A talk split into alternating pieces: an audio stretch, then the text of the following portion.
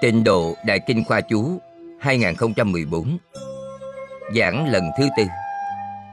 Phẩm thứ tư, Pháp Tạng Nhân Địa. Tập 139 Chủ giảng, Lão Pháp Sư Tịnh Không. Thời gian, Ngày 30 tháng 11 năm 2014 Giảng tại Hiệp hội Giáo dục Phật Đà Hồng Kông.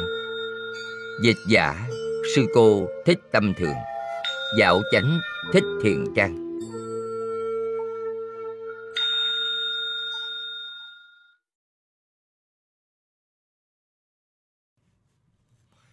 Kính chào chư vị Pháp Sư. Quý vị đồng học, Mời an tọa.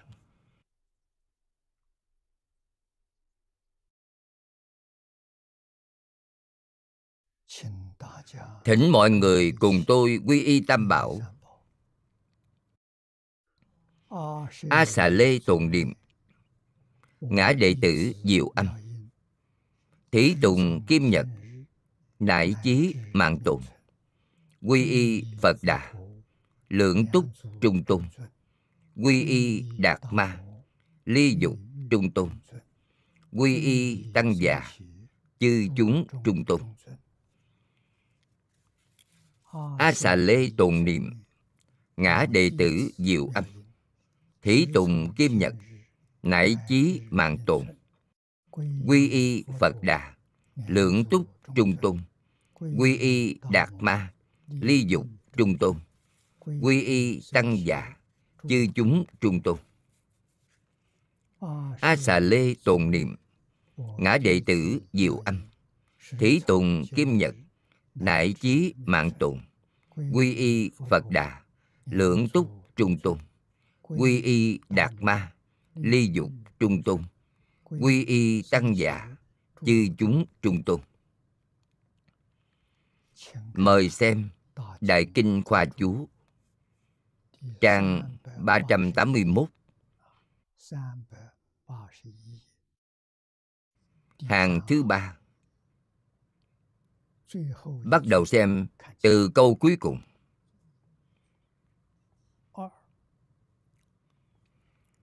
Hai, nhưng tịnh ảnh lại nói, minh là chứng hạnh, chứng pháp hiển liễu, nên gọi là minh. Thuyết này khá sâu.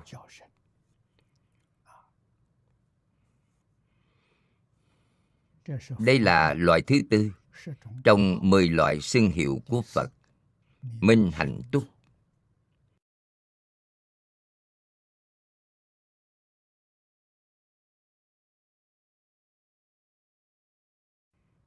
Niệm lão, vì chúng ta mà đã sưu tập các kinh luận để giải thích công đức của tôn hiệu này cho chúng ta. Mười loại thông hiệu của phật đã nói ở trước. Chính là danh hiệu. Mười loại thông hiệu. Từ như lai ứng cúng đặng chánh giác minh hạnh túc thiền thệ thế gian giải. Những danh hiệu này đều là nói rõ. Đức hạnh vốn có trong tự tánh của chúng ta. Mười hiệu này có thể đều đã bao gồm công đức viên mãn trong tự tánh. Trí huệ đức năng trong tự tánh không có giới hạn.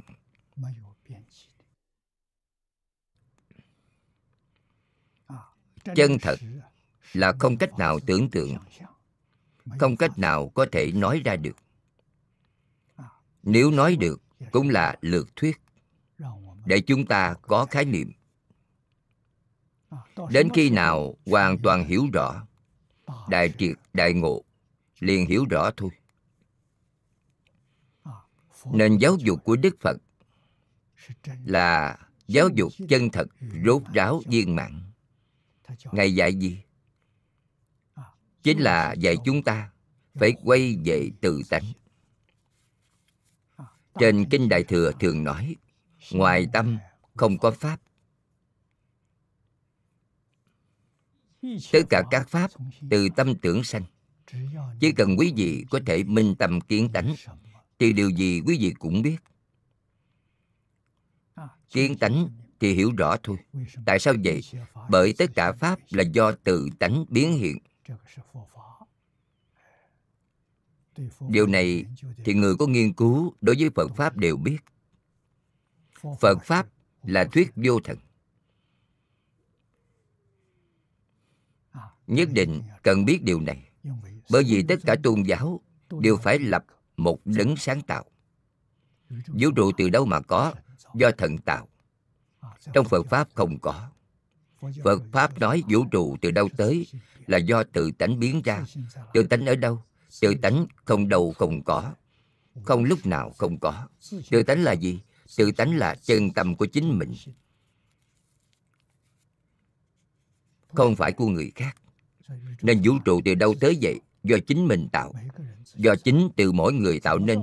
Tạo thế nào? Do ý niệm tạo. Quý vị có ý niệm thì quý vị đang tạo tác. Ý niệm ấy thuần tịnh, thuần chánh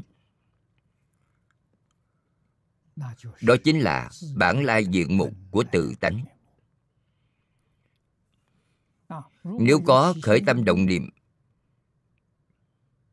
thì tự tánh mê rồi, mê rất cạn, không nghiêm trọng. Nên cảnh giới của tự tánh hiện ra chính là thế giới cực lạc. Thế giới cực lạc không phải là đến từ bên ngoài, mà là do ý niệm thuần tịnh, thuần chánh của chúng ta biến hiện.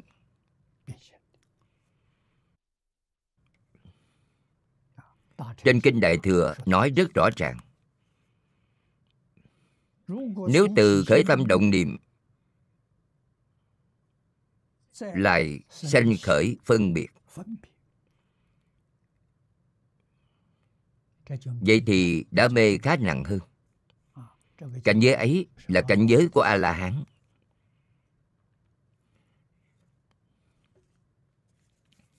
quý ngài có phân biệt nếu có chấp trước nữa,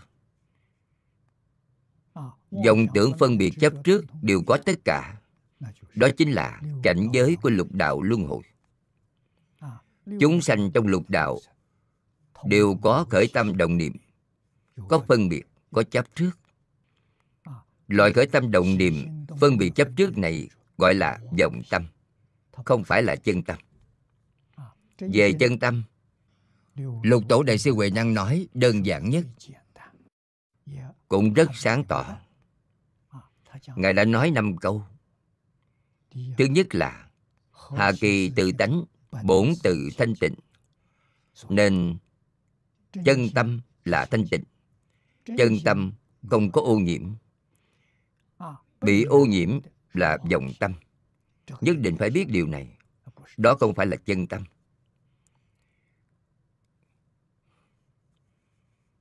thứ hai ngài nói câu thứ hai là bổn bất sanh diệt. Chân tâm không có hiện tượng sanh diệt mãi không có sanh diệt. Chân tâm có ở đây không? Có ở đâu? Ngay tại trước mắt. Mắt thường của chúng ta không nhìn thấy tai của chúng ta nghe không ra. Ý niệm của chúng ta cũng nghĩ không được sáu căn. Đều không khởi tác dụng đối với chân tâm. Chân tâm ở trước mặt chúng ta chẳng nơi nào không có chẳng lúc nào không có. Không có thời gian và chiều không gian. Chúng ta đã biết nhà khoa học nói chiều không gian từ đâu đến vậy? Từ trong vọng tưởng phân biệt chấp trước mà biến hiện ra nếu không có vọng tưởng phân biệt chấp trước thì chiều không gian không có nữa. Đối với đạo lý này chúng ta phải có khả năng dần dần thể hội được. Đây là vấn đề rất sâu.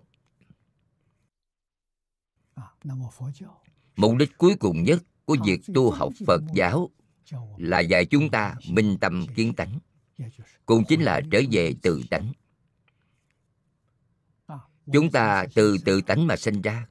Cuối cùng của hồi quy tự tánh. Trở về tự tánh thì gọi là thành phật. Nhưng phải biết tự tánh là vốn có. Nên trong kinh đại thừa luôn nói, nhất thiết chúng sanh, bổn lai thì phật. Ai ai cũng vậy. Chỉ là họ đã mê. Họ không biết. Tuy họ không biết nhưng họ cũng không bị mất đi. Tư tánh của họ còn. Chỉ là mê nên không giác. Họ không dùng chân tâm, mà dùng vọng tâm.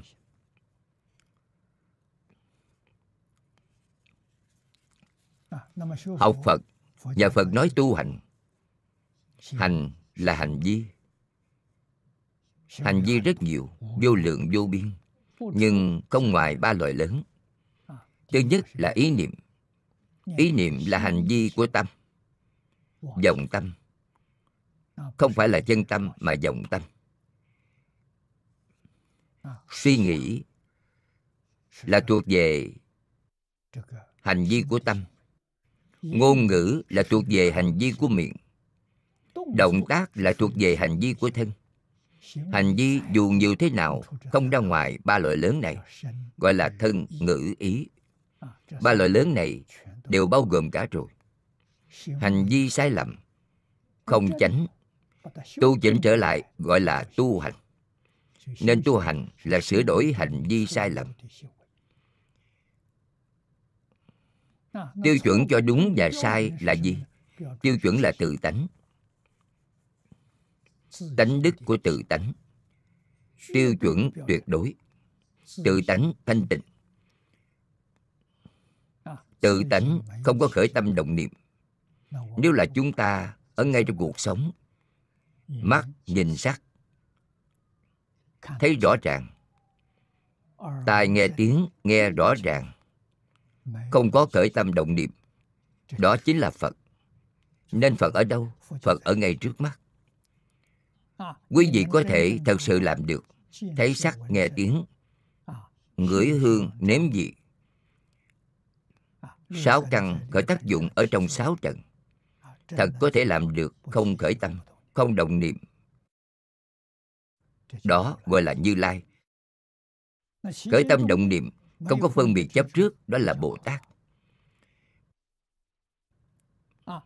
Khởi tâm động niệm có phân biệt, không có chấp trước, người ấy là a la hán. Nếu có cả ba khởi tâm động niệm, phân biệt chấp trước đều có, đó chính là chúng sanh lục đạo. Do đây có thể biết, nhà phật nói tu hành chứng quả, có liên quan gì tới việc nghiên cứu giáo lý hay không? Không liên quan. Không biết chữ, không hiểu giáo lý, có thành phật được không? Được. Chỉ cần sáu căn của họ đồng cảnh giới sáu trận không khởi tâm động niệm là họ thành phật rồi. Thế thì chúng ta đã sáng tỏ.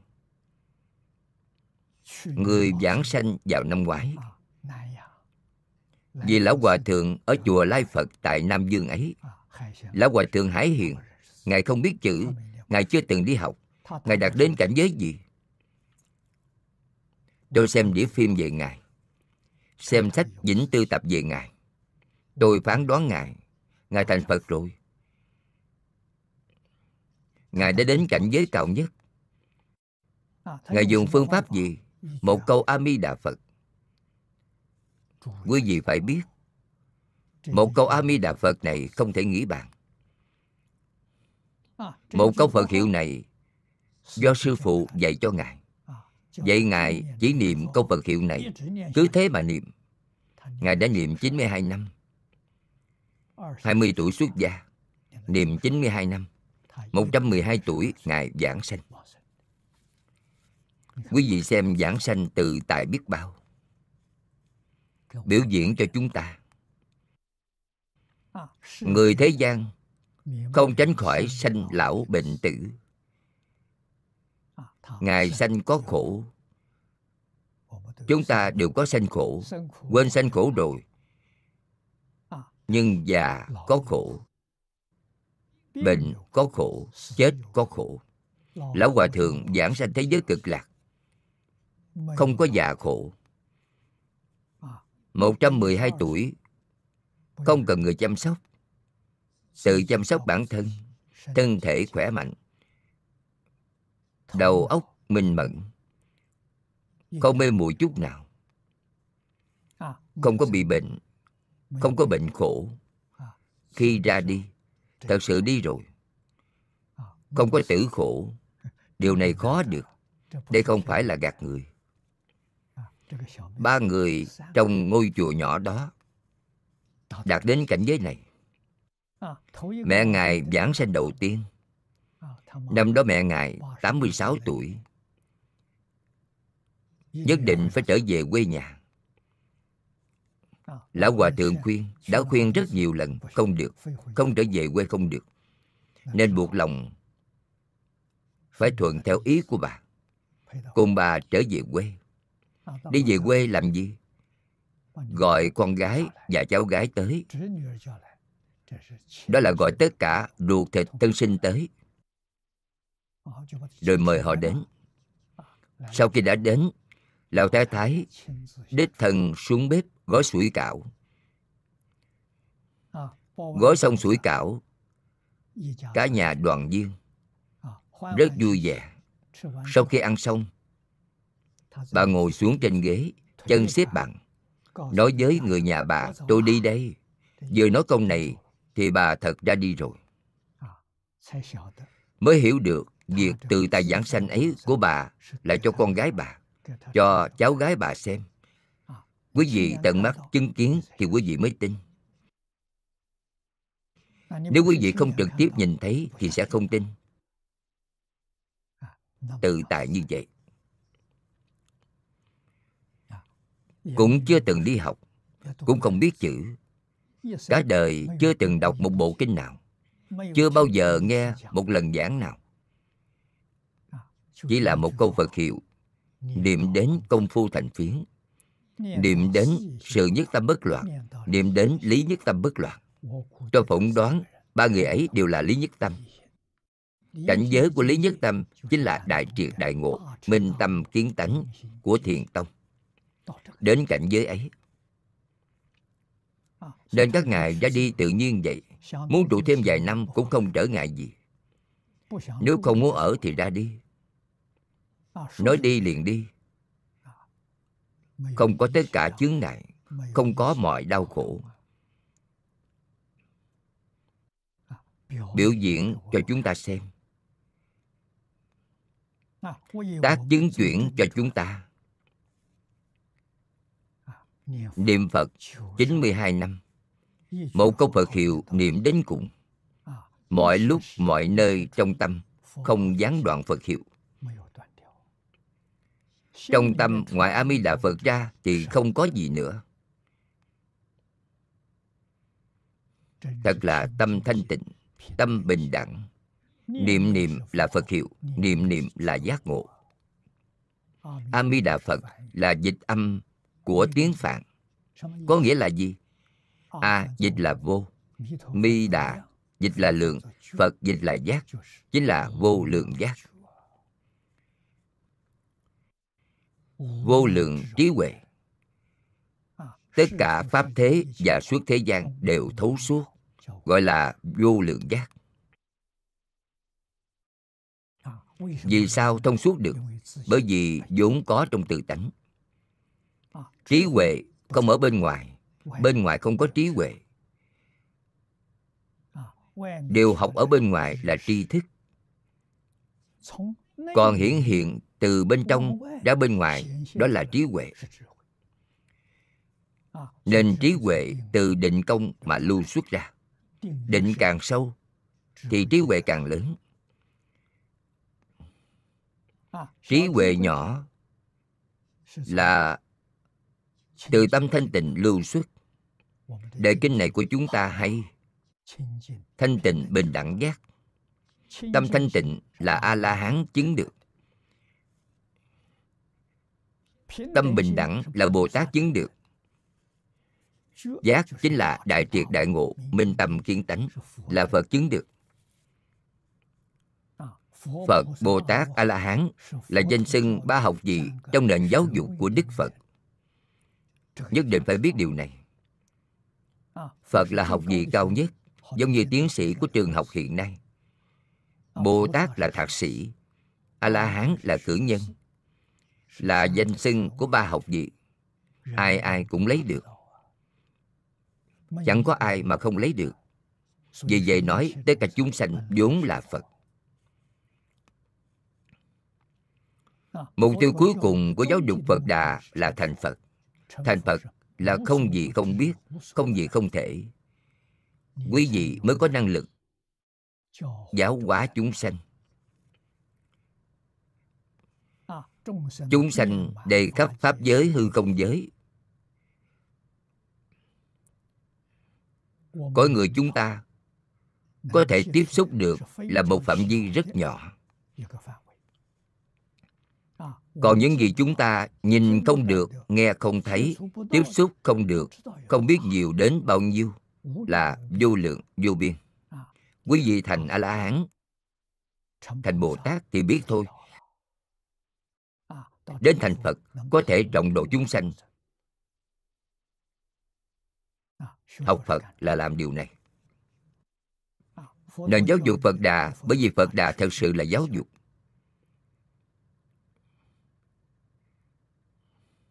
Ngài không phải là tôn giáo ngài không phải là mê tín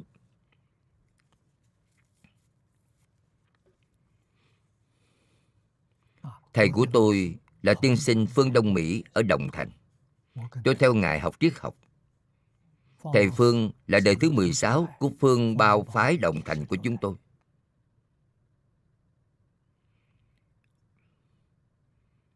Mối quan hệ của chúng tôi là tiểu đồng hương. Tôi theo ngài học triết học. Ngài giảng cho tôi một bộ triết học khái luận đề mục cuối cùng giảng cho tôi là triết học kinh phật. Năm đó tôi 26 tuổi. Tôi cảm thấy rất ngạc nhiên. Tôi nói phật giáo là tôn giáo, là mê tín. Làm sao có triết học được? Thầy nói với tôi, con còn trẻ, con chưa hiểu.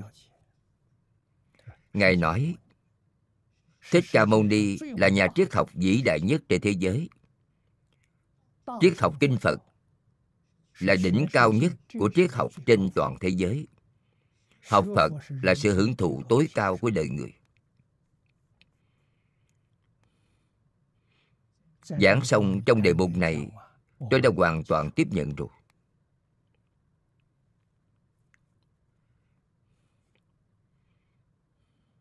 Phương pháp học triết học kinh phật thế nào? Ngài nói với tôi, hai trăm năm trước, từ diện am đường của trung hoa, chính là đạo tràng của phật giáo, người xuất gia ai ai cũng là có học vấn lớn.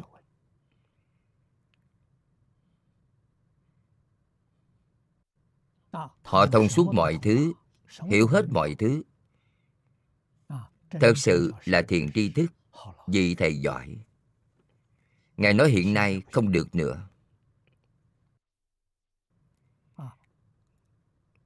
Hai trăm năm qua đến nay, họ không học kinh giáo, không nghiên cứu những sách này nữa. Dần dần biến chất, trở thành phụng sự cho người chết. Nên phật giáo không phải là tôn giáo mà trở thành tôn giáo. Con cũng không thể nói phật giáo không phải là tôn giáo, phục vụ cho quỷ thần. Không phải là phục vụ cho người, mà là phục vụ cho quỷ thần. Sai rồi. Nếu chúng ta thật sự nghiên cứu học vấn học vấn lớn, ở đâu? Trong kinh điển. Thầy nói với tôi, ý nghĩa cũng chính là dạy tôi không nên đi hỏi người xuất gia những điều này. Họ không biết. Họ thật không biết. Họ đã làm sai toàn bộ phật giáo. Chúng ta cần hiểu rõ. Vì sao? Bởi không ai dạy nữa. Thế hệ trước của chúng tôi, khi chúng tôi đang là học sinh, thế hệ trước vẫn còn vài vị thầy giỏi. Người thật sự có tu có chứng là thầy giỏi thật sự. Những người chúng tôi nhìn thấy là có tu chưa có chứng quả. Cũng xem không tệ rồi. các ngài đọc kinh các ngài nghiên cứu kinh giáo. Nhưng hiện nay có rất nhiều người căn bản cũng không biết kinh giáo. hoàn toàn học một số nghi lễ nghi thức còn kinh giáo thì chỉ biết niệm, nhưng không hiểu ý nghĩa thế nào, vậy không được. Nhưng độ tuổi của chúng tôi đây vẫn gặp được mấy người. Lão cư sĩ hạ liên cư, người hội tập kinh, lão cư sĩ hoàng niệm tổ, chúng tôi đã gặp lúc tuổi già. Ngài giảng kinh vô lượng thọ ở trong nước còn ở nước ngoài tôi cũng giảng kinh vô lượng thọ. Hai người chúng tôi cũng dùng một quyển. Trên toàn thế giới chỉ có hai người tìm không ra người thứ ba. Nên chúng tôi vừa gặp như đã thân. Vô cùng quan hỷ.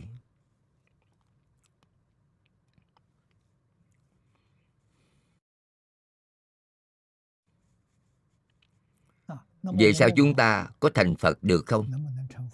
Được Điều này khẳng định chắc chắn. Vì sao? Bởi học Phật Pháp không cần thầy cũng có thể. Như vừa mới nói Chỉ cần quý vị buông xuống Thật sự buông xuống Thì tự nhiên thông suốt thôi. Điều này thật tuyệt vời. Chính là mong quý vị buông xuống. Quý vị xem trên kinh quan nghiêm nói về cấp bậc của bồ tát cũng giống như chúng ta đi học ở trường học. Tiểu học là lớp 1, lớp 2 đến lớp 6 trung học, trường cấp 2, trường cấp 3 cũng là 6 năm 6 lớp khác nhau. Đại học có 4 năm. Viện nghiên cứu đi lên nữa. Phật Pháp từ ban đầu tứ bậc đầu tiên đến tứ bậc cao nhất 51 đó là 51 lớp. Chia thành thập tính. Từ 1 đến 10 thập trụ. Thập hành, thập hồi hướng, thập địa. Là 50 phía trên có đẳng giác. Trên đẳng giác nữa, phía trên thành Phật rồi. Gọi là diệu giác. Tổng cộng 52 thứ bậc.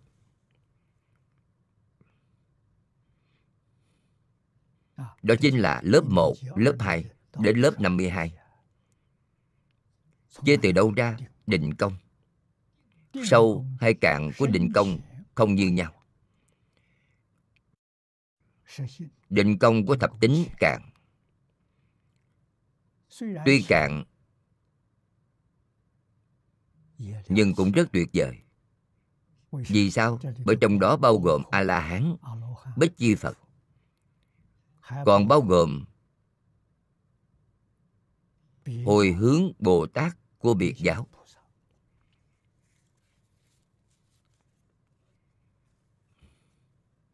Cao minh hơn chúng ta quá nhiều rồi.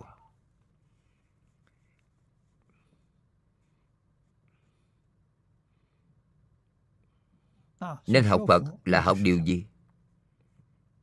Thầy phương nói với tôi hưởng thụ cao nhất của đời người câu nói này thật khiến người khác cảm động. tôi đã bị câu nói này của ngài dẫn dụ. Là hưởng thụ cao nhất của đời người thì khó. có phải thật không? là thật. tôi làm chứng minh. sau khi tôi tiếp xúc từ năm 26 tuổi Thời gian đã trôi qua 63 năm. Là hưởng thụ tối cao của đời người hưởng thụ điều gì? Thanh tịnh, bình đẳng, giác ngộ. Sự hưởng thụ này không phải là có thân phận, có địa vị, có tài sản, không phải vậy, không liên quan đến điều này. Mà tâm địa thanh tịnh, không nhiễm một trận tự tại biết bao, vui vẻ biết mấy. Không còn vọng niệm, không còn tạp niệm nữa chúng tôi vẫn chưa đoạn sạch sẽ. Nhưng so với người bình thường, chúng tôi không có nữa. Chúng tôi vẫn còn tập khí. Tập khí của kiến tư phiền não.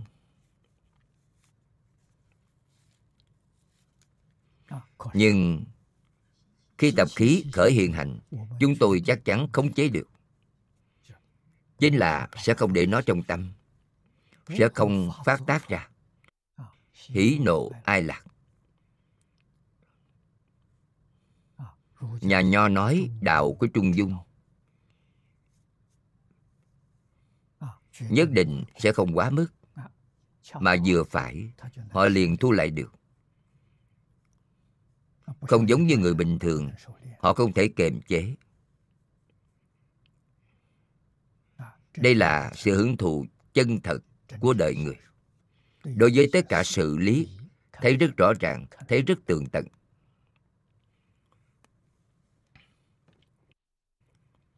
Chúng ta có tâm nguyện muốn giúp đỡ, giống như nguyện của phật. Vì sao phật xuất hiện ở thế gian? Bởi vì có một mục tiêu để giáo hóa chúng sanh, giúp tất cả chúng sanh rời khổ được vui.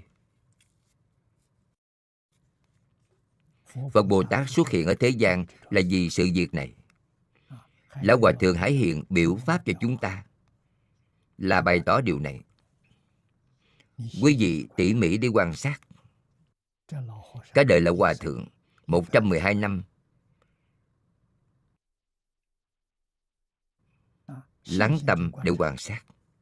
Quý vị xem hơn 30 lần 50 lần, thì quý vị sẽ có chủ ngộ. Xem ra cửa đạo rồi. Trí huệ từ đâu tới do tâm thanh tịnh sinh ra. Tâm bình đẳng sanh đại trí huệ. Đại triệt đại ngộ là trí huệ viên mãn. Trí huệ là vốn có trong tự tánh, không phải từ bên ngoài. Trí huệ là sinh ra từ trong định. Tại sao vậy? Bởi tự tánh vốn định. Đại sư huệ năng nói, nào ngờ tự tánh vốn không dao động. Nên tu học của phật pháp chú trọng thiền định. 84.000 pháp môn, Vô lượng pháp môn tu điều gì? Đều là tu thiền định Định mới khai huệ.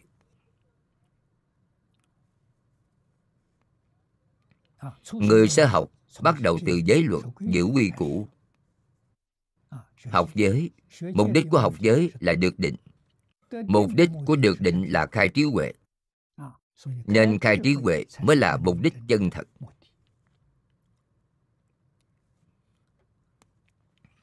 Phật Đà là giáo dục. Không thể nhầm lẫn. Chúng ta quay lại nhìn xem. Người Trung Hoa nói về tôn giáo. Trung Hoa giảng về hai chữ tôn giáo thế nào? Phật giáo hoàn toàn phù hợp. Ý nghĩa của tôn có ba. Thứ nhất là chủ yếu. Thứ hai là quan trọng. Thứ ba là tôn sùng. Tôn trọng. Tôn kính. Có ý nghĩa này. Giáo cũng có ba ý nghĩa. Giáo dục giáo học giáo hóa. Hai chữ tôn giáo này được kết hợp với nhau. Là nền giáo dục chủ yếu. Giáo học quan trọng, giáo hóa tôn sùng của nhân loại. Phải dùng ý nghĩa này để đối với phật giáo thì hoàn toàn phù hợp.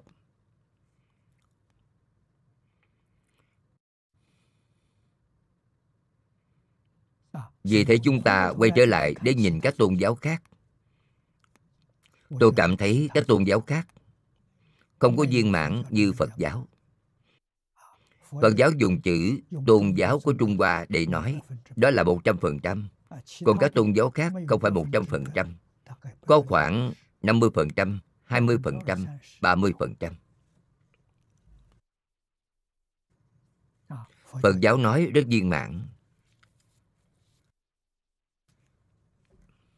Chúng ta chẳng thể không biết điều này chúng ta học điều gì? Là học để tìm ra trí huệ trong tự tánh. Là mong cầu hiển thị chân tâm. Buông xuống vọng tâm. Hiển lộ chân tâm. Đó chính là phật. Đó chính là bồ tát. Trong chân tâm có trí huệ, không có phiền não. Có thanh tịnh, không có ô nhiễm.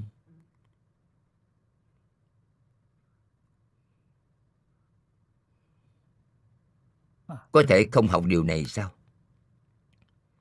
Có thể giải quyết tất cả vấn đề. Ngay cả vấn đề sanh tử cũng có thể giải quyết. Giống như ba người ở chùa lai phật, pháp sư hải khánh. Mẹ của ngài hải hiền, đại biểu cư sĩ tại gia. Bản thân ngài hải hiền 112 tuổi, ba người ấy. Đối với bốn loại khổ sanh lão bệnh tử các ngài chỉ có sanh khổ các ngài không có lão khổ các ngài không có bệnh khổ các ngài không có tử khổ các ngài không có cầu bớt đắc khổ. Tại sao vậy? Bởi các ngài buông xuống tất cả rồi. Cuộc sống vô cùng đơn giản không có gì mà không cầu được không có quán tắng hội. Khi người ta bắt nạt sĩ dục ngài quỷ bán ngài đánh ngài ngài đều có thể nhẫn chịu bị chửi không đáp lại chỉ mỉm cười. Bị đánh không đánh trả. Được đại tự tại. Trong tâm mát mẻ tự tại.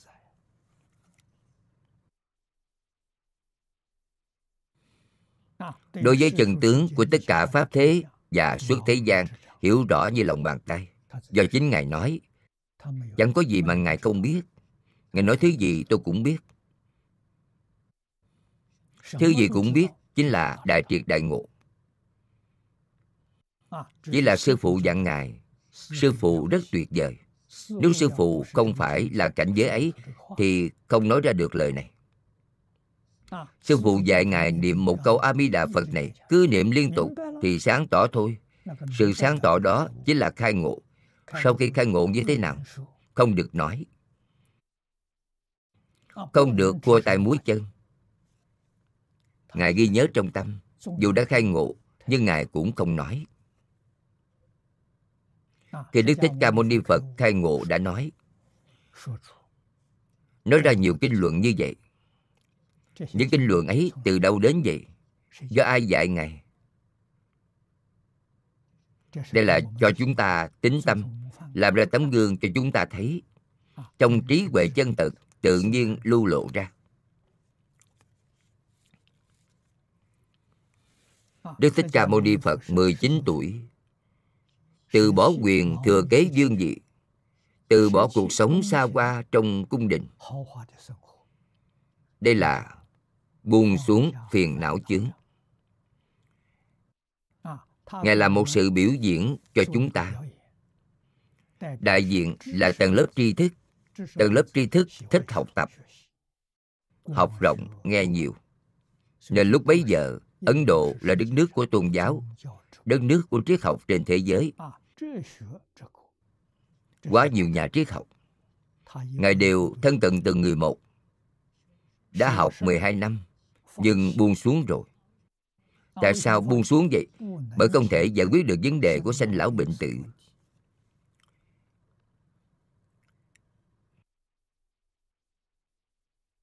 Khi buông xả, Đến nhập định dưới cây Cây tất bát la. Khi nhập định với cây ấy, Thì khai ngộ. Cây ấy về sau, Chúng ta gọi là cây bồ đề.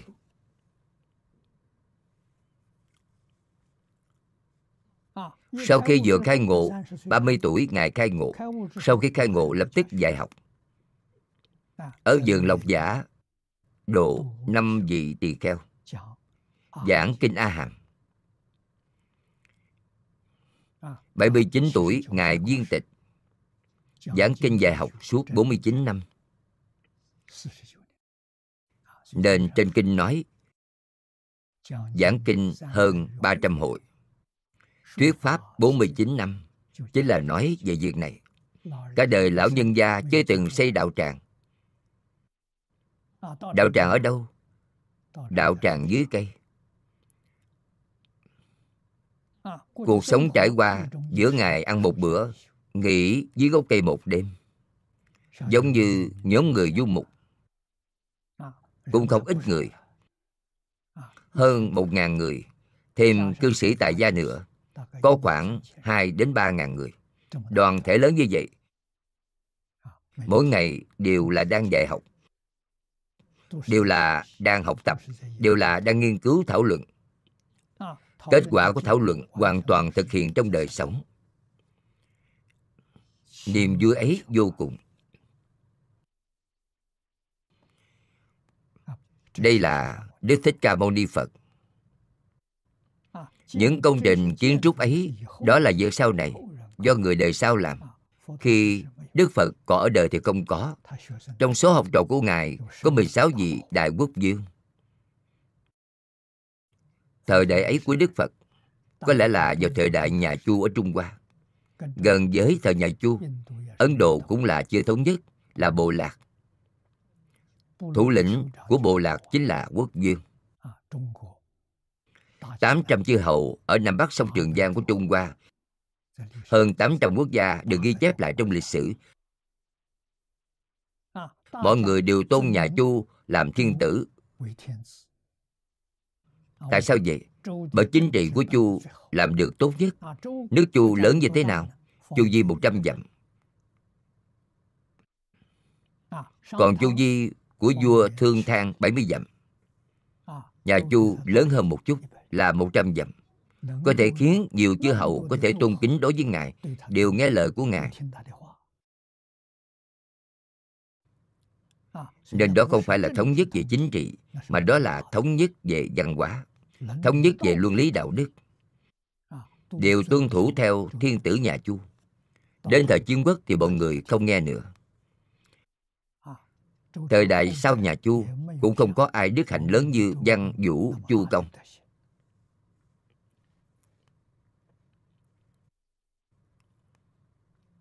Ông Tô In Bi của nước Anh rất quen thuộc đối với giai đoạn lịch sử ấy. Ông nói sau Thế chiến thứ hai của chúng ta, những quốc gia này trên địa cầu cũng giống như thời Xuân Thu Chiến Quốc. Trước Thế chiến thứ hai, trên địa cầu quốc gia có chủ quyền vẫn chưa tới 100. Sau Thế chiến thứ hai, lại có hơn 140 nước. Ông nói đây không phải là hiện tượng tốt. Tại sao vậy? Bởi quốc gia chủ quản quá nhiều rất dễ phát sinh chiến tranh vì lợi ích của chính mình hiện nay chiến tranh sợ rằng đến cuối cùng trở thành chiến tranh vũ khí hạt nhân. Đêm mỗi ngày ông đang suy nghĩ làm thế nào có thể thống nhất giống như thời nhà tần? Đó thật sự là thống nhất về mặt hành chính. Trung hoa từ khi thống nhất đến ngày nay vẫn là đại thống nhất. Đây là điều mà ông Tô In Bi vô cùng bội phục. Trong suốt dòng trải dài của toàn bộ lịch sử, duy trì được quy mô thống nhất đạt đến hơn 2.000 năm, chỉ có Trung Hoa. Sau khi nhà Tần thống nhất, đến ngày nay vẫn là thống nhất. Tuy người La Mã ở châu Âu thống trị 1.000 năm, nhưng sau khi mất nước họ không thể thống nhất được nữa. Nên ông nói, ai có thể thống nhất toàn thế giới, người Trung Hoa người trung hoa có trí huệ thống nhất có lý niệm thống nhất có phương pháp thống nhất có hiệu quả thống nhất có kinh nghiệm thống nhất nói rất hay. Ông cũng nói thế giới ngày nay thống nhất thành một quốc gia không phải dựa vào vũ lực. Nếu dùng vũ lực thì sẽ bị hủy diệt. Vậy là gì? Văn hóa. Ông chia văn hóa trên toàn thế giới thành mười mấy loại. Hết sức khen ngợi văn hóa Trung Hoa là ưu tú nhất trong tất cả các nền văn hóa. Là nguyên nhân gì? Ông khen Đại Thừa. Điểm xuất phát của Đại Thừa và văn hóa Trung Hoa là một. Đều là xuất phát điểm từ tự tánh. Tự tánh là nhân tánh. Nên người là giải tốt được người xấu, người ác đều có thể dạy tốt. Trước đây chúng ta đã làm thực nghiệm tại thang trì.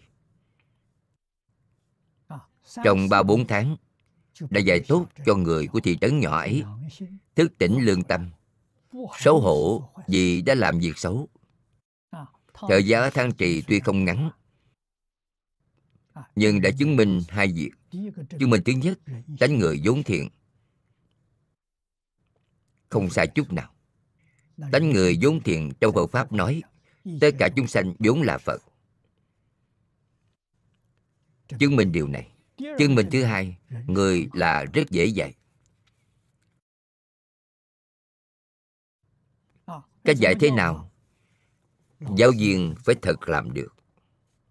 Bản thân giáo viên không làm được mà dạy người khác đó là gạt người.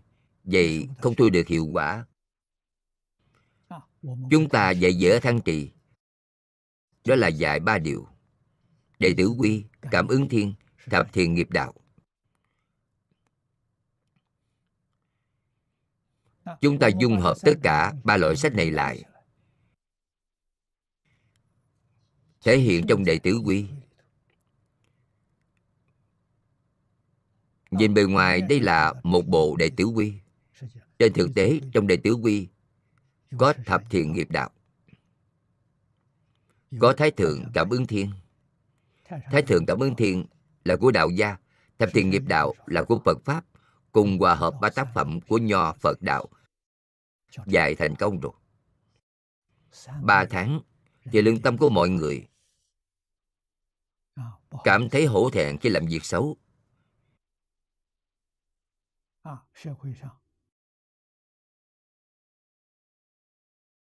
Tỷ lệ phạm tội trong xã hội giảm đi rất nhiều.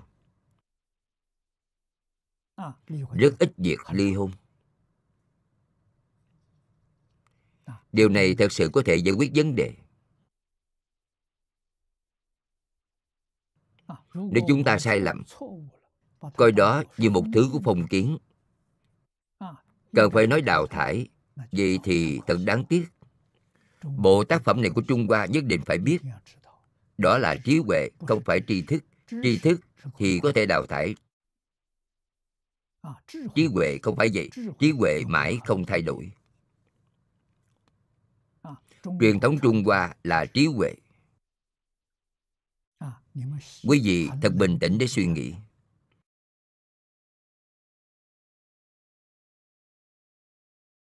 Ngũ luân đã qua thời chưa?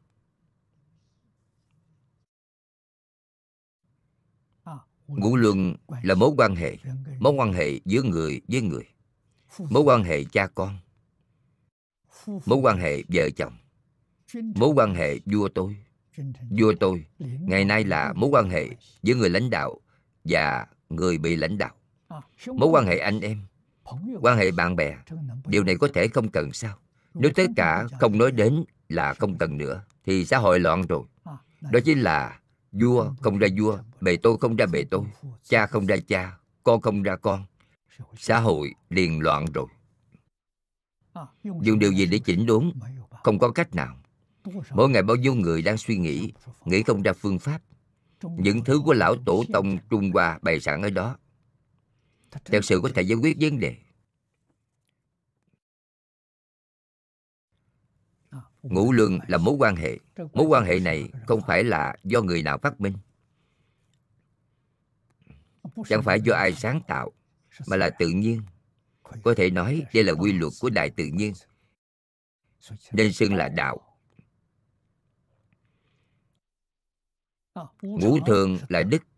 Ngũ thường là gì? Người có thể thuận theo mối quan hệ này. Tận hết nghĩa vụ của chính mình. Đó chính là đức chỉ có năm chữ. Nhân nghĩa lệ trí tính. Về nhân đầu tiên dạy chúng ta phải yêu thương người. Chúng ta yêu chính mình. Dùng tâm yêu thương chính mình để yêu thương người khác. Không chỉ yêu thương người mà còn phải yêu thương động vật còn phải yêu thương thực vật còn phải yêu thương núi sông đất đai. Thể hiện ra tình yêu thương. Đó là người trung hoa. Đó là người chân chánh người nên phải là như vậy. Tuyệt không thể phá hoại đại tự nhiên. Người hiện nay không yêu đại tự nhiên. Người cũng không yêu thương người.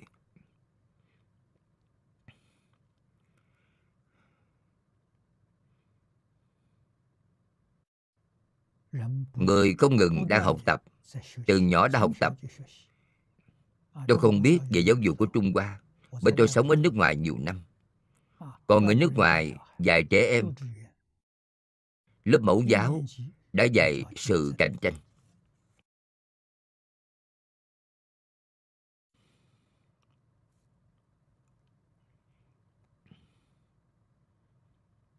Sau sự kiện ngày 11 tháng 9 không bao lâu, Lúc đó tôi sống ở Úc Châu.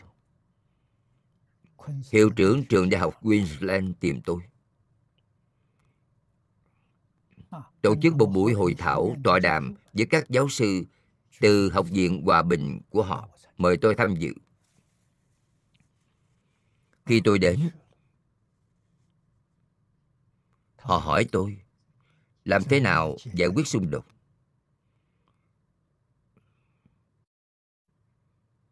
Tôi bèn nói với họ Tôi nói giải quyết xung đột như thế nào? Giống như bác sĩ trị bệnh. Đặc biệt là y học Trung Hoa. Đầu tiên phải tìm ra nguồn gốc của bệnh. Tùy bệnh cây thuốc Mới có thể đạt được hiệu quả. Ngày nay quý vị chỉ nhìn thấy xung đột Mà chưa nhìn thấy nguồn gốc của xung đột ở đâu. Họ hỏi tôi, Ngài cho là nguồn gốc ở đâu? Tôi nói, nguồn gốc ở gia đình. Điều này họ không nghĩ tới. Là xung đột gia đình sao? Đúng. Ngài nói tỷ lệ ly hôn bao nhiêu? Đây chẳng phải là mâu thuẫn vợ chồng sao? Mâu thuẫn vợ chồng dẫn đến mâu thuẫn giữa cha con Mâu thuẫn anh em. Họ ở trong nhà từ nhỏ đã xung đột với mọi người. Họ đi ra xã hội Làm sao họ có thể không xung đột với người khác chứ? nào có đạo lý này cạnh tranh đi lên là đấu tranh. Đấu tranh tăng lên chính là chiến tranh. Ngày nay chiến tranh là vũ khí hạt nhân sinh học hóa học. Là không có thắng thua, đó là sự ngu ngốc đến tột cùng của nhân loại. Tự hủy diệt chính mình, tự sát tập thể. Chẳng phải là như vậy sao? Tôi nói còn có xung đột sâu hơn. Còn sâu hơn cả gia đình. họ cảm thấy rất ngạc nhiên.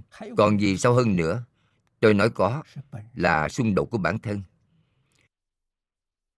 Ở người trung hoa nói sự xung đột giữa bản tánh và tập tánh. Bản tánh là thiện tập tánh không thiện. Họ thật không dễ hiểu điều này cũng không dễ phiên dịch điều này. Tôi liền đưa ra một ví dụ lợi hại trước mắt. Lợi hại này là muốn cho mình hay cho người khác. Mọi người đều nói tôi muốn. Tôi nói ngay lập tức, xung đột sẽ khởi lên. Bởi mấy vị giáo sư ấy, ai ai cũng muốn lợi ích này. Lợi ích ở ngay đây. Các vị không đánh nhau hay sao? Làm thế nào mới không xung đột? Nghĩ cho người khác. Lợi ích ở đây, tặng lợi ích này cho người khác thì không xung đột nữa. Có thể tặng ư càng tặng càng nhiều. Điều này thật tuyệt vời. Của cải đến từ đâu? bố thí tài mà được. thông minh trí huệ đến từ đâu? từ bố thí pháp mà có. Bố thí chính là tặng cho người khác khỏe mạnh trường thọ từ đâu mà được? Bố thí vô quý mà được. Phật dạy cho chúng ta, quý vị dùng ba loại bố thí này. Những gì quý vị nhận được là của cải, trí huệ, trường thọ. Lúc tôi mới học phật, đại sư chuyên gia dạy cho tôi. Tôi đã thực hành 63 năm. Là thật, không giả chút nào. quả báo của ba việc này đều hiện tiền.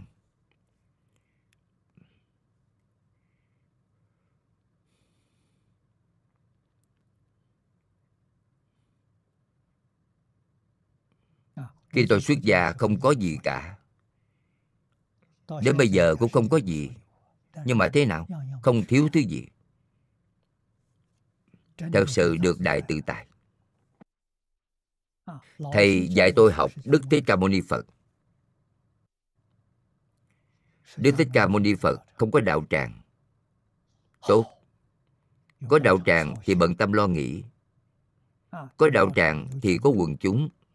Quý vị phải quản lý người, phải quản lý việc, phải quản lý tiền. Đầu thứ gì cũng không có, không quản người, không quản việc, không quản tiền. Quý vị nói xem, vui vẻ biết bao. Là phật gia thông minh tấm gương ấy của ngài, tôi xem hiểu rồi. Vậy mới gọi là đại tự tại.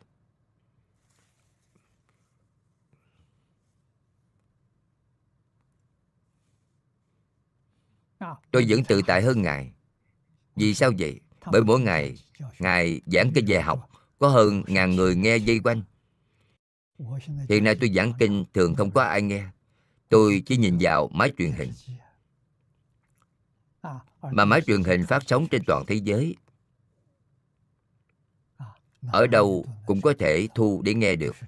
Quý vị nói điều này rất tự tại, không cần gặp mặt với thính chúng. Cũng không cần biết. Có thể họ biết tôi, nhưng tôi không biết họ. Đây gọi là hưởng thụ tối cao của đời người.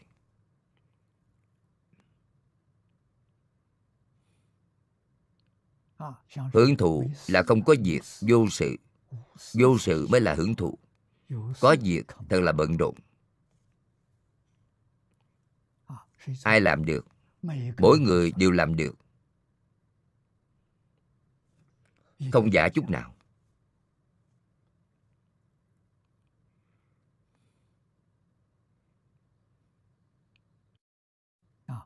Tôi cảm ơn thầy hàng ngày tôi nhớ về thầy nếu không có thầy thì làm sao tự tại như hôm nay nói thật ra thọ mạng của tôi cũng không dài như vậy ba thế hệ trong gia đình tôi đều là đoản mạng ông nội của tôi 45 tuổi qua đời một người bác của tôi bác của tôi lớn hơn cha tôi khoảng 10 tuổi cũng là 45 tuổi ra đi. Cha tôi cũng là 45 tuổi ra đi. Lúc nhỏ người khác đón mạng cho tôi không qua được 45 tuổi. Tôi tin tưởng. Năm đó 45 tuổi Tôi đã có một trận bệnh. Nhưng một tháng thì khỏi rồi. Sau khi khỏi bệnh Lần thứ hai tôi bị bệnh là 79 tuổi Lúc đó tôi đang ở Bắc Kinh, Ở trong khách sạn. Ở khách sạn 4 ngày, Thì đã khỏi bệnh. Tôi có cảm giác thọ mạng đáng phải hết rồi. Nhưng tuổi thọ của tôi đã dài như vậy. Kết quả là khỏi bệnh. Khi khỏi bệnh, tôi trở về hồng kông ở hai tuần giữ gìn sức khỏe, hồi phục liền giảng kinh.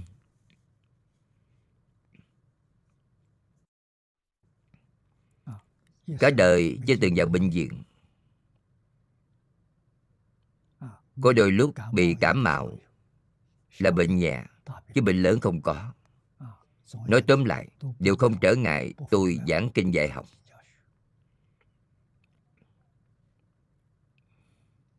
Phải tin tưởng đối với lời của phật.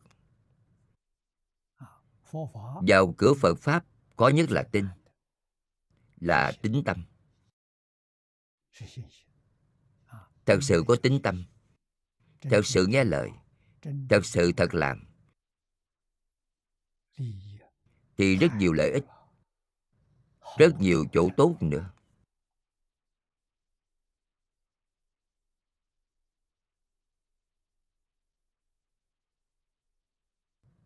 hiện nay ở trung hoa. Nước ngoài người nghiên cứu cơ học lượng tử rất nhiều.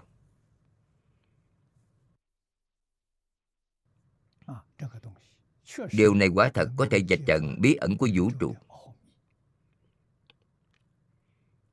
trước đây vấn đề được coi là không có khả năng giải quyết. hiện nay đều có thể.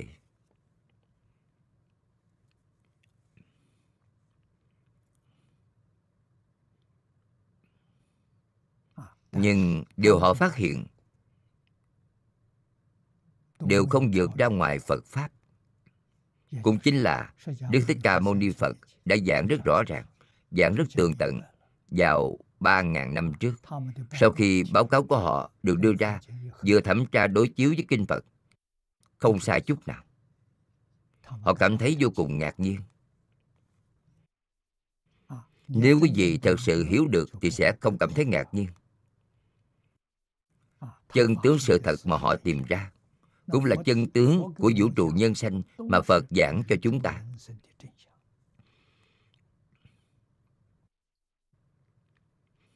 Hơn nữa, phật không dùng các thiết bị khoa học. Không dùng toán học, hoàn toàn dùng thiền định, dùng giới định huệ.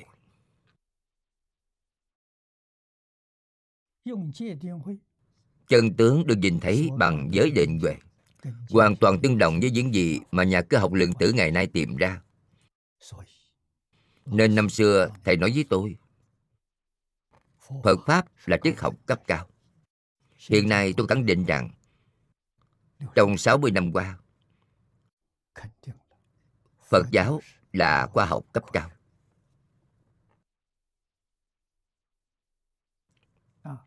Tôi có một cách nghĩ sau 20 năm nữa Phật giáo không thuộc về tôn giáo Mà thuộc về khoa học Thuộc về triết học. Đều là triết học Là đẳng cấp cao trong khoa học.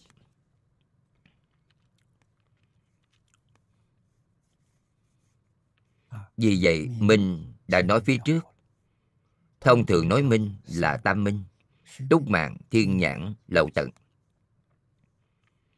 Ba loại này Túc mạng, là quý vị biết đời quá khứ. Biết đời quá khứ của chính mình.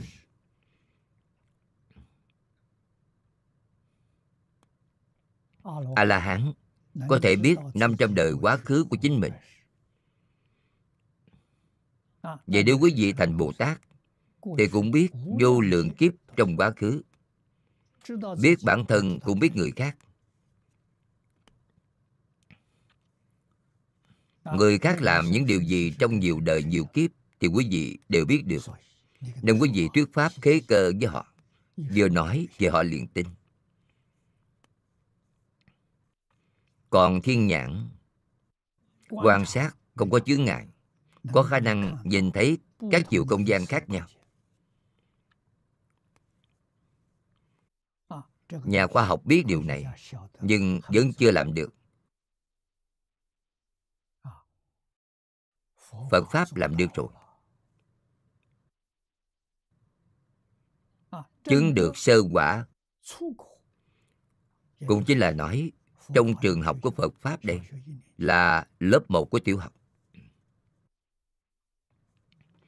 Thì thiên nhãn thiên nhĩ của quý vị mạnh hơn người bình thường. Người bình thường cách bởi bức tường này thì không nhìn thấy còn quý vị có thể nhìn thấy được.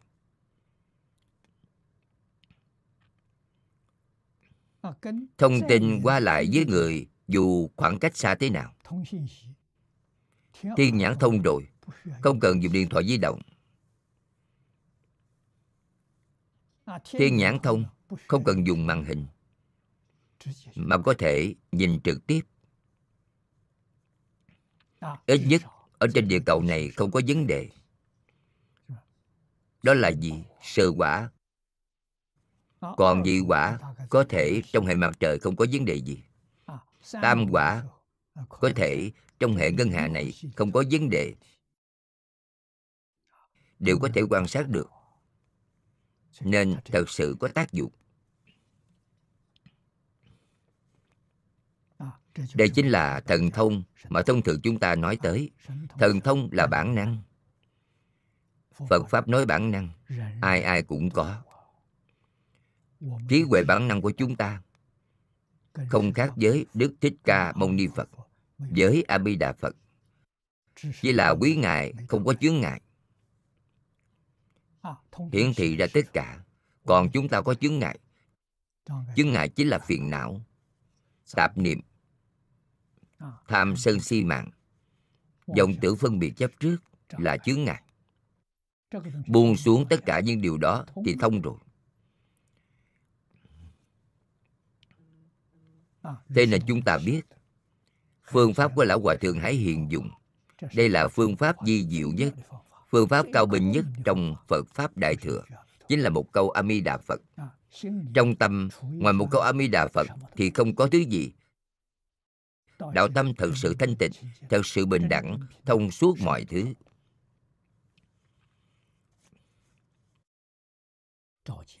Chiếu kiến, không hỏi thì quý vị không biết. Hỏi thì thứ gì quý vị cũng biết. Tùy hỏi, tùy đáp, không cần suy nghĩ. Tôi nghĩ xem làm sao trả lời quý vị không có. Suy nghĩ đó là thuộc về tri thức. Trong trí huệ không có suy nghĩ, là chiếu kiến.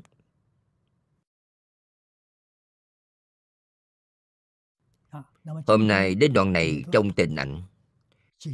Tịnh ảnh sớ. Có trích dẫn kinh văn. Lại nói rằng minh là chứng hành. Minh là hiểu rõ. Nếu quý vị chưa chứng đắc, thì làm sao quý vị hiểu rõ được? Vì vậy đó có chứng pháp hiển liệu là ý nghĩa này. Nên gọi là minh. Phật pháp là khoa học. Vì sao vậy? bởi phật pháp nói chứng để chứng cứ ra. Không có chứng cứ thì không tính. Quý vị chưa chứng đắc. Phật pháp nói bốn cấp bậc. Thứ nhất là tin. Thứ hai là lý giải. Thứ ba là quý vị thực hiện. Thứ tư là chứng minh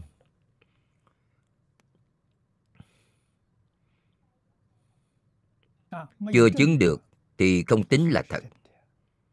Chứng được mới là thật. Lão hòa thượng hải hiền với một câu phật hiệu này.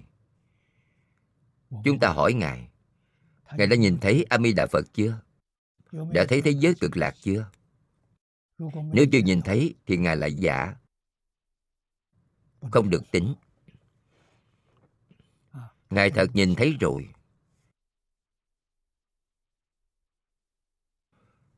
đó là cảm ứng. Và lúc nào niệm phật niệm đến công phu thành phiến thì a di đà phật sẽ đưa tin tức cho quý vị. Giúp tính tâm nguyện tâm của quý vị tăng trưởng. Quý vị sẽ không thoái tâm. Nói cho quý vị biết tin tức cũng giống như nói là đã ghi tên ở thế giới cực lạc đã đăng ký rồi đợi đến lúc thọ mạng của chúng ta ở thế giới này hết rồi, thì nhất định phật đến tiếp dẫn quý vị. Một người niệm phật giảng sanh đến thế giới cực lạc. Giống như trên kinh lăng nghiêm đã nói, hiện tiền đương lai tất định kiến phật. Thấy bao nhiêu lần, ít nhất ba lần.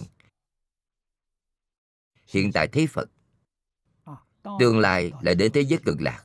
Điều đó không cần phải nói. Chúng ta nói hiện tại khi công phu thành phiến, phật đến đưa tin tức cho quý vị.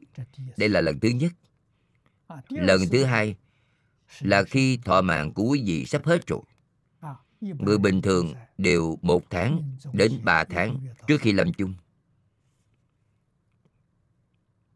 Ngài đưa tin tức cho quý vị, để quý vị còn có một khoảng thời gian ấy sắp xếp hậu sự. Lần thứ ba là ngài đến tiếp dẫn quý vị, dẫn dắt quý vị đi ít nhất ba lần thấy phật. Quý vị cũng không nghi ngờ gì. Lão hòa thượng hải hiền, công phu thành phiến của ngài vào lúc nào? Tôi ước tính ngài chừng khoảng 25 tuổi. 20 tuổi, ngài bắt đầu niệm phật. Thông thường 3 năm đến 5 năm, nhất định được địa vị này. Vậy thì phật nói cho ngài biết rồi. Ngài còn trẻ và lại tu rất tốt. Thêm 3 năm, 5 năm công phu nữa. Trước sau 30 tuổi Tôi phỏng đoán Ngài được sự nhất tâm bất loạn. Sự nhất tâm bất loạn tương đương với A-la-hán Sanh phương tiện hữu dư độ. Ngài vẫn chưa đi. Lão Hòa Thượng, Đây là Lão Phật gia A Di Đà Phật căn dặn Ngài.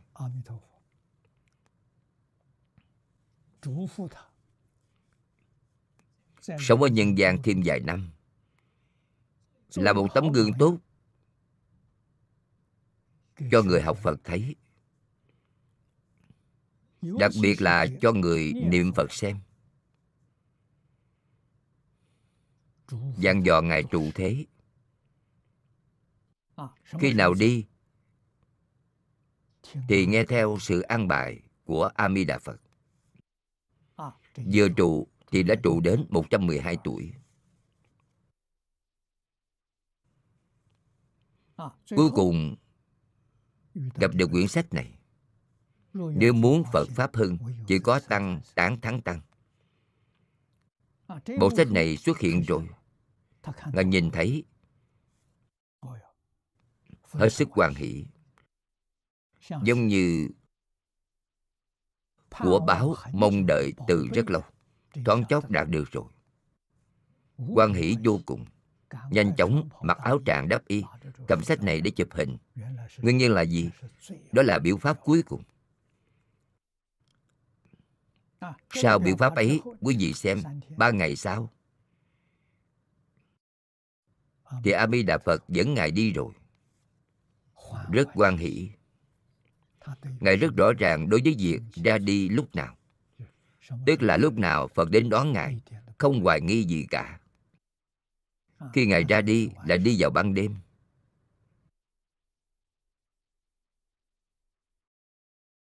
Nên nói là sáng sớm. sau 12 giờ đêm sau 12 giờ là sáng sớm ngày hôm sau. Là ngày ra đi. Thời gian đó, hôm ra đi ấy ban ngày, ngài vẫn làm việc cả ngày. Ngài thể hiện cho chúng ta là nông phu, người làm nông. Chưa từng đi học, không biết chữ, là nông dân. 112 tuổi, vẫn còn làm việc trong ruộng vườn.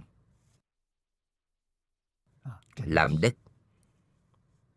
Nhổ cỏ. Tưới nước.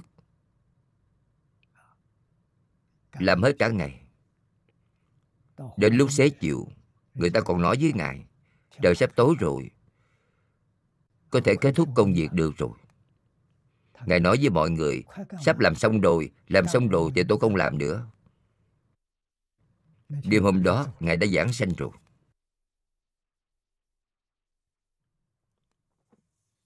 đó chính là hiển thị lời của lão hòa thượng triều châu nói. Một ngày không làm, thì một ngày không ăn.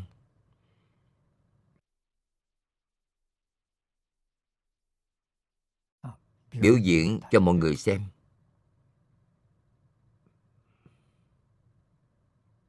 Có thể không làm không làm, vẫn là làm rất chăm chỉ một ngày. Thật sự, điều gọi là làm hòa thượng một ngày thì đánh chuông một ngày.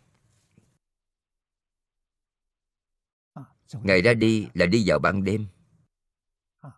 Đêm hôm đó cũng đặc biệt, nhưng không ai cảnh giác. Buổi tối là hòa thượng lại phật. Kinh hành niệm phật.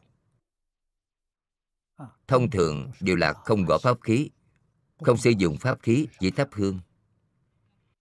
Còn tối hôm đó ngài gõ khánh. Lại phật, kinh hành niệm phật đều gõ khánh. Mấy người sống trong chùa đều đã đi ngủ. Ngài vẫn đang lạy đến khi họ thức dậy lại xem lão hòa thượng. Lão hòa thượng giảng sanh rồi.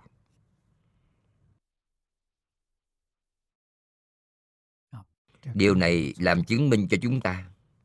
Chứng minh. Thật có a di đà phật. Thật có thế giới cực lạc. 48 nguyện là thật, không phải giả.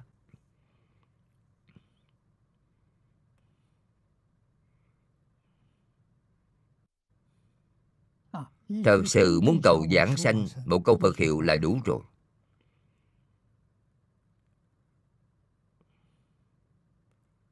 Phật pháp không trở ngại pháp thế gian. Ở thế gian, bất kể làm công việc gì đều không trở ngại. Trong tâm niệm a di đà phật là được rồi.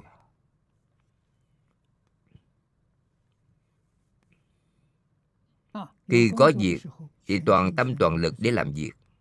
Buông xuống phật hiệu sau khi làm việc xong liền đề khởi phật hiệu. Là người niệm phật thật sự. Thật có thể giảng sanh. Tâm địa thanh tịnh, không nhiễm một trận. Nên ngài có trí huệ. Ngài nhìn mọi thứ rõ ràng hơn người khác nhìn. Đạo lý là ở đây. Ngài không có ô nhiễm cổ nhân nói bàn quan giả thanh đương cục giả mê. đương cục là gì? Họ có tư duy họ có suy nghĩ. Người bàn quan không có không có lợi hại được mất nên nhìn rất rõ ràng. Học phật phật dạy cho chúng ta luôn luôn làm một người ngoài cuộc. thì quý vị rõ ràng thời thời khắc khắc, giữ gìn thanh tịnh, bình đẳng giác.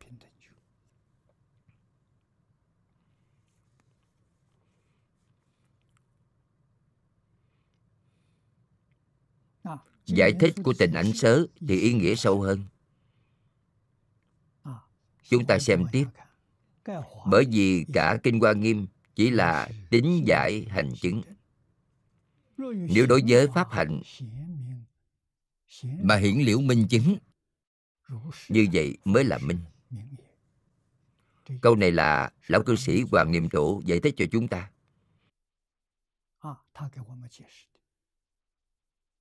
Ngài giải thích, vẫn là dùng kinh hoa nghiêm để giải thích tịnh ảnh sớ. Bốn chữ được giảng trong toàn bộ kinh hoa nghiêm cũng tức là toàn bộ kinh văn chia thành bốn khoa lớn. Giảng về tính, giảng về giải, giảng về hạnh giảng về chứng. Nên đó là pháp luân viên mãn. Chưa đến chứng quả thì không viên mãn. Chứng quả gì? Là chứng pháp thân bồ tát sanh thật báo trang nghiêm độ. Chứng này phải không khởi tâm không động niệm mới có thể chứng được. Nếu khởi tâm động niệm thì không được. Chúng ta tu hành sáu căn ở trong cảnh giới sáu trần bên ngoài. Tất nhiên có khởi tâm động niệm. Điều đó quá cao rồi. Chúng ta làm không được phân biệt chấp trước phải càng mờ nhạt càng tốt. Năm sau phai nhạt hơn năm trước. Đến cuối cùng tháng sau phai nhạt hơn tháng trước. Vậy thì quý vị nhất định được sanh tịnh độ. Phải buông xuống. Biết tất cả những gì trên thế gian này đều là hư ảo không phải là thật. Trên khi kim cang nói phàm sở hữu tướng giai thị hư vọng đừng coi là thật. Mới có thể nhìn ra chân tướng.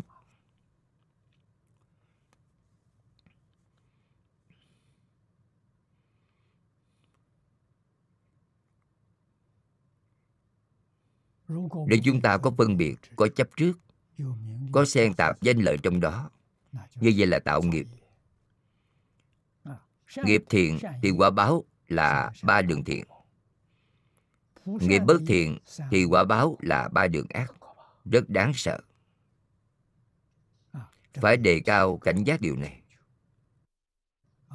Bồ tát niệm niệm vì tất cả chúng sanh. Không có một ý niệm gì chính mình. Đó là gì? Đó là không tạo nghiệp. Đó là tịnh nghiệp. Hoàn toàn buông xuống chính mình. Tuyệt đối không có cách nghĩ của danh văn lợi dưỡng. Ở thế gian này, làm thế nào giúp chúng sanh lìa khổ được vui? Khổ, cứu cánh khổ là lục đạo luân hồi. Vì vậy, giúp chúng sanh thoát khỏi lục đạo luân hồi. Đây chính là rời cứu cánh khổ. Giúp tất cả chúng sanh giảng sanh đến thế giới cực lạc. Đó là được cứu cánh vui. Công đức này bình đẳng với chư phật như lai không có gì lớn hơn công đức này. Giúp được một người thì công đức thật tuyệt vời. Nếu giúp mấy chục người mấy trăm người mấy ngàn mấy vạn người thì công đức đó bình đẳng với phật.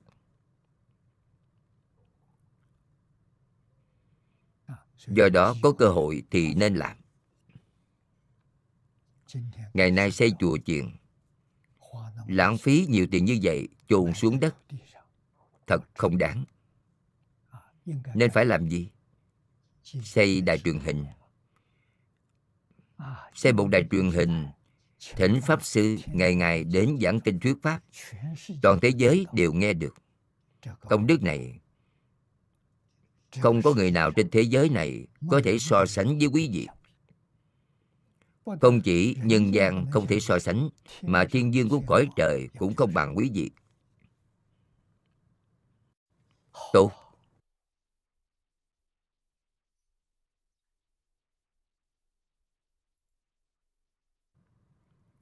Chúng ta phải nhìn thấy rất rõ ràng, rất sáng tỏ. Ngày nay chúng ta muốn giúp đỡ thế giới này. Như lời của ông tô in bi chúng tôi rất cảm động về lời của ông tô in bi nói. Những gì ông nói là lời thật.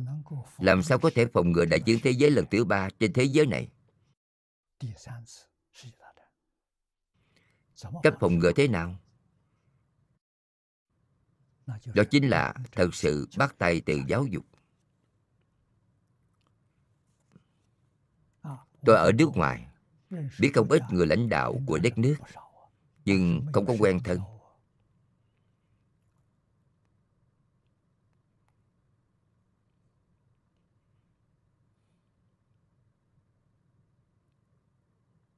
người có mối quan hệ khá sâu là ông Kevin Rudd Ông ấy chưa làm hết khóa thủ tướng nước Úc. Thì ông từ chức không làm nữa. Chúng tôi ngược lại nói chuyện rất là hợp ý.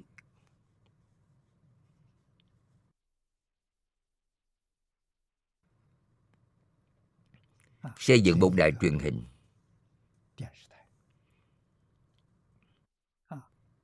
Mỗi tôn giáo có hai ba kênh đài phát sóng liên tục cả ngày 24 giờ. Bên trong, kinh điển của các tôn giáo đều có người ở chỗ đó giảng dạy, đều có người ở đó hướng dẫn tu hành. Điều này thật tốt. Vì vậy, mở một trường đại học tôn giáo, đào tạo thầy truyền giáo của từng tôn giáo. Dùng đài truyền hình để phát cái bài giảng cho toàn thế giới. Nội dung chính của giáo dục tôn giáo giảng điều gì? Đối với giáo dục đồng cấp ở thế gian không ngoài ba loại luân lý, đạo đức, nhân quả không ngoài ba loại này. Đi lên trên một tầng. đó chính là khoa học và triết học. có một số tôn giáo thuộc về thần học. Trong phật giáo là triết học và khoa học.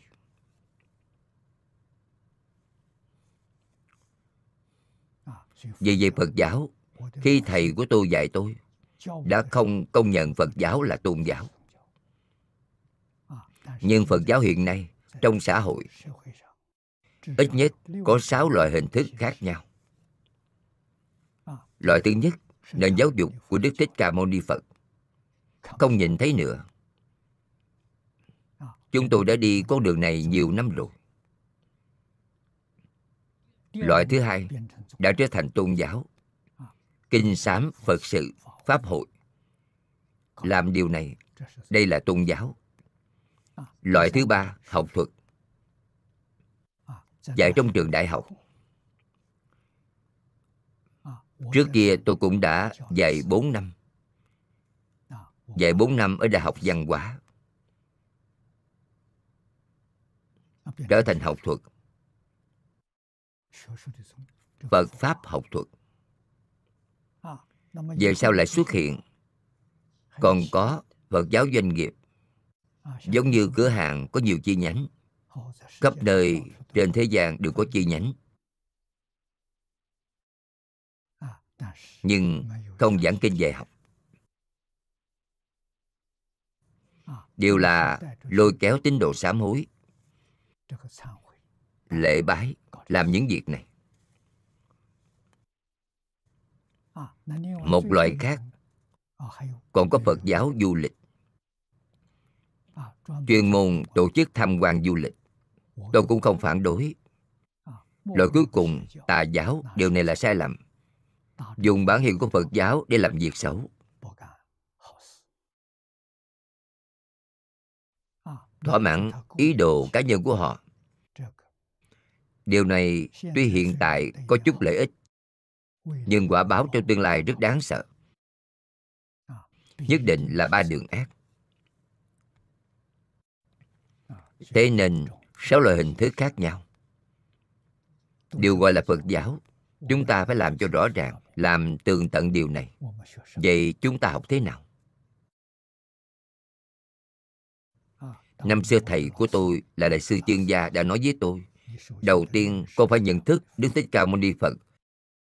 Đừng đi sai đường. Điều này vô cùng quan trọng.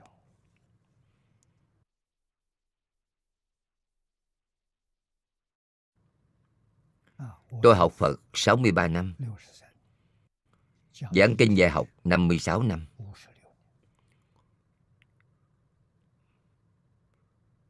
Cũng tức là tôi học 7 năm rồi xuất gia.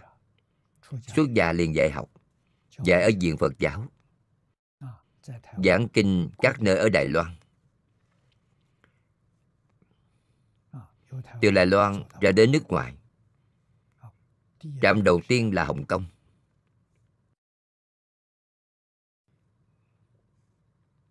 Niệm lão trích Kinh Hoa Nghiêm cho chúng ta. Kinh Hoa Nghiêm Tóm lại mà nói Chính là nói bốn việc. Tính Giải Hành Chứng.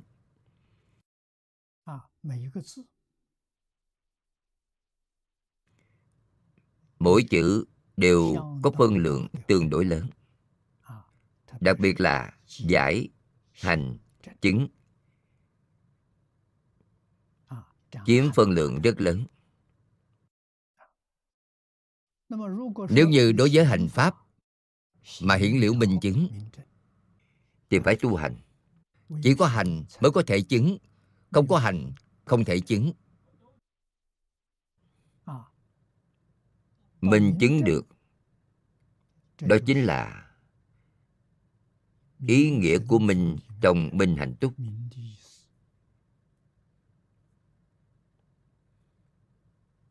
Đây là cách nói thứ hai. Cách nói thứ ba là trên kinh niết bàn. Quyển thứ 18 của kinh niết bàn. Trong kinh văn nói minh là đắc vô lượng thiện quả đây vẫn là trên hành chứng mà đạt được. Thiện quả giả, thế nào là thiện quả? A nậu đa la tam miệu tam bồ đề.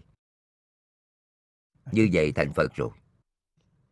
Thiện quả ở đây không phải là chỉ điều gì khác mà a nậu đa la tam miệu tam bồ đề là mục tiêu cuối cùng mà mỗi người học phật theo đuổi. Tất cả đều là nguyên văn. Dịch âm của tiếng phạn có thể phiên dịch, vì sao không dịch? Bởi tôn trọng nên không dịch. Câu này dịch sang ý nghĩa của nước ta gọi là vô thượng chánh đẳng, chánh giác. A dịch là vô, nậu đa la dịch là thượng, tam dịch là chánh, miệu dịch là đẳng, chữ tam sao cũng là chánh, bồ đề dịch là giác. Vô thượng chánh đẳng, chánh giác đây là có thể dịch không dịch điều này là bởi tôn trọng. Mục tiêu cuối cùng học phật của chúng ta là phải khôi phục a nậu đa la tam miệu tá bồ đề. Vô thượng chánh đẳng chánh giác là công đức viên mãn trong tự tánh. Không phải đến từ bên ngoài cũng không phải do chúng ta tu được mà do trong tự tánh vốn có. Chỉ là loại bỏ chướng ngại. Gạt bỏ chướng ngại nào điều này phải bỏ đi chướng ngại phiền phức nhất chính là khởi tâm động niệm. Chúng ta ngay trong cuộc sống thường ngày, mở mắt ra có thể nhìn. Nhìn gì cũng nhìn rất rõ ràng, nhưng không có khởi tâm động niệm. Đó chính là vô thường chánh đẳng chánh giác. Mọi thứ rõ ràng, mọi thứ sáng tỏ. Không có khởi tâm động niệm, không có phân biệt chấp trước. Đây là cảnh giới cao nhất của phật pháp đại thừa. Do đó, tâm ở trong định. Chúng ta đạt đến định này thì khó. Dù phương pháp gì để tu định này 84.000 pháp môn, tất cả đều là tu điều này. Vô lượng pháp môn cũng là tu điều này. Nên trên kinh kim cang nói, pháp môn bình đẳng không có cao thấp. Bất kỳ một pháp môn nào cũng có thể tu đạt được. Là xem căn tánh của mỗi người căn tánh thông thường chúng ta, nhất là trong xã hội hiện nay. Pháp môn phương tiện nhất, không gì hơn niệm phật. Là hòa thượng hải hiện ba người của chùa lai phật ấy làm tấm gương cho chúng ta. Mẹ của ngài và sư đệ hải khánh của ngài, tất cả đều là một câu phật hiệu. Chưa từng đọc kinh, chưa từng nghe giáo một câu phật hiệu niệm đến cùng ngài thật niệm thành công rồi. Có thành tựu rực rỡ như vậy. Nói với chúng ta là thật, không phải là giả. Hơn nữa là hiện tại, không phải là quá khứ. Người hiện nay chúng ta phải học tập theo ngài. Ý nghĩa này sâu biết bao. Biểu pháp cuối cùng ấy viên mãn, thì ngài đi rồi.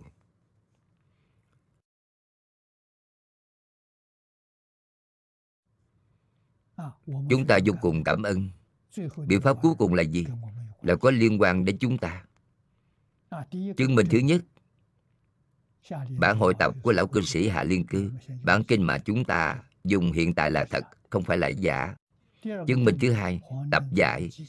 chú giải của ngài hoàng niệm tổ chú giải này là chính xác. Không có sai lầm. Chứng minh thứ ba là những người chúng ta căn cứ vào quyển này căn cứ chú giải này để tu hành thì không sai. Để chúng ta an tâm. Bởi vì những năm gần đây, rất nhiều người phê bình đối với quyển này và chú giải. Khiến rất nhiều người sau khi nghe xong đều thoái tâm. Đều thay đổi và học các pháp môn khác. Lão hòa thượng đến biểu pháp cho chúng ta. Giúp tâm của chúng ta định lại khó được đối với người chúng ta hiện nay có đại ân đại đức. ngày nay chúng ta còn có kinh để làm chỗ dựa. Ngài chỉ một câu phật hiệu. Đây là thiện căn phước đức nhân duyên của chúng ta không bằng ngài. Ngài có thể tin. chúng ta phải từ trong kinh giáo tìm ra rất nhiều chứng cứ thì mới có thể tin. Còn ngài không cần. Sư phụ vừa nói ngài liền tin tôi không làm được điều này. Khi tôi vào lần đầu tiên pháp sư sám dân giới thiệu tịnh độ cho tôi. Tôi chưa tiếp nhận.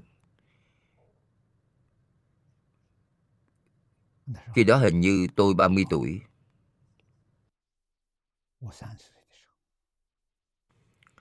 Lúc 30, 31 tuổi chưa tiếp nhận. Về sau thầy lý cũng giới thiệu rất nhiều lần ít nhất có năm sáu lần. Tôi cũng chưa tiếp nhận. Tôi theo ngài học hoa nghiêm. Học lăng nghiêm. Học kinh kim cang. Đây là chương trình học chủ tu dưới hội của thầy lý. Phân lượng của hoa nghiêm lớn. Kinh lăng nghiêm, tôi nhớ hình như đã giảng bảy lần. Kinh kim cang thì giảng tương đối nhiều lần.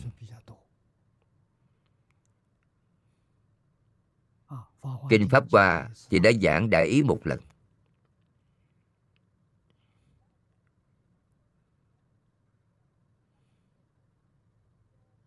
Kinh Hoa nghiêm thì đã giảng hai lần hai lần cũng chưa giảng xong.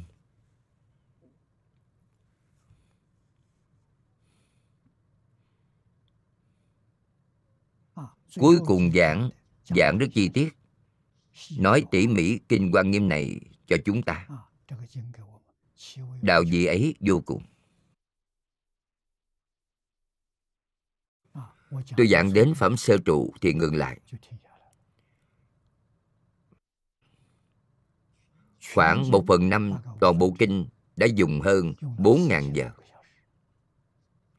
Nên lúc đó tôi ước tính, nếu giảng hết kinh đó thì cần 20.000 giờ. Chương trình học của trường học nào có 20.000 giờ?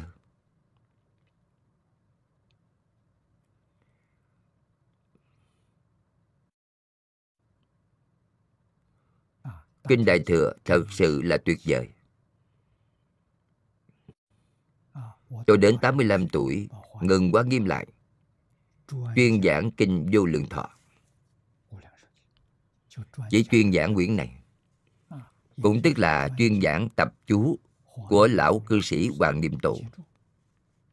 Nội dung của tập chú vô cùng phong phú. Ngài trích dẫn 83 loại kinh luận và 110 loại chú sớ của Tổ sư Đại Đức tương đương với việc chúng ta học một bộ này, giống như học một bộ tạng kinh nhỏ.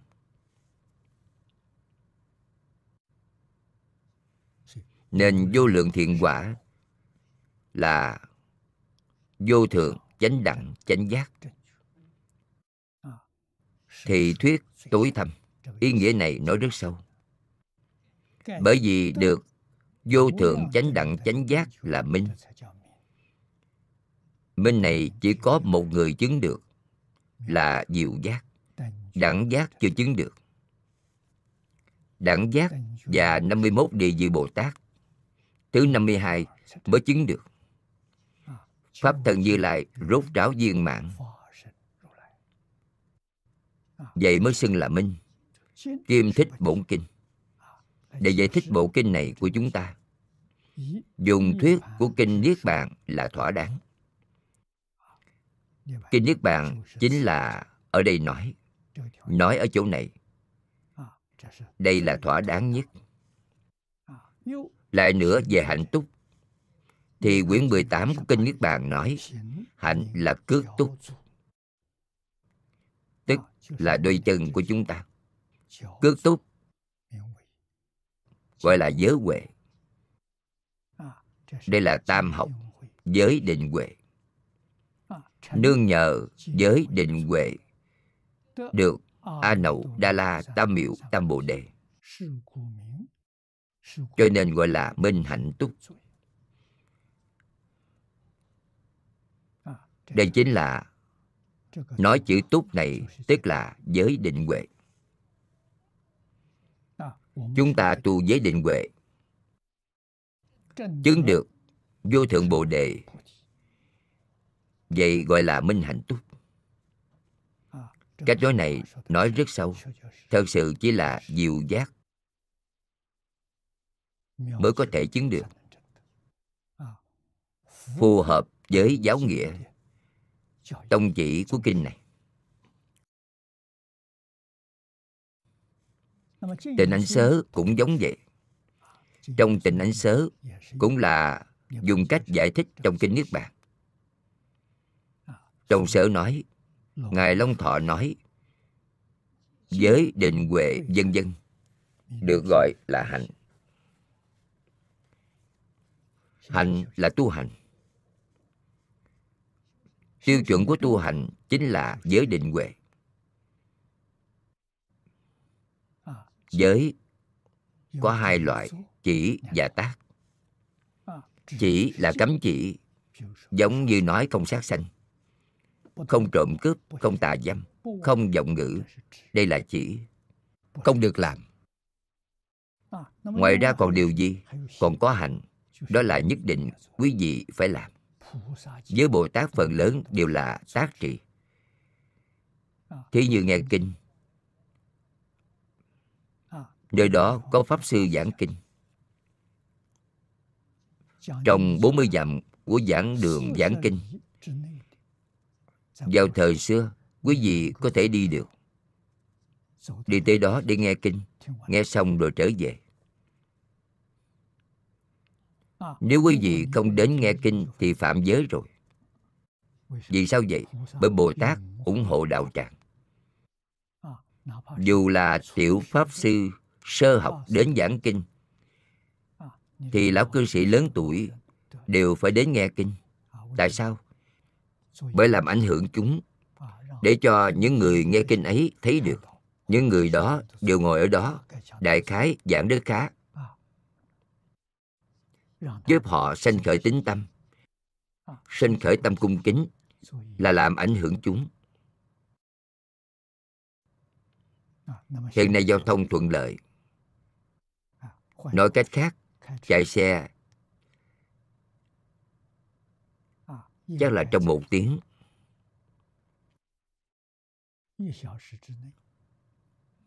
Nên cần phải đến nghe kinh. Quá một tiếng thì có thể không đến.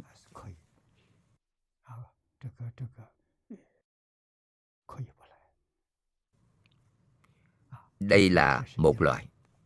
Giới luật có hai loại lớn như vậy.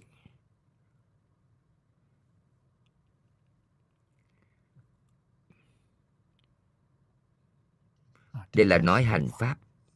Hai thứ minh và hạnh ấy. Không huệ.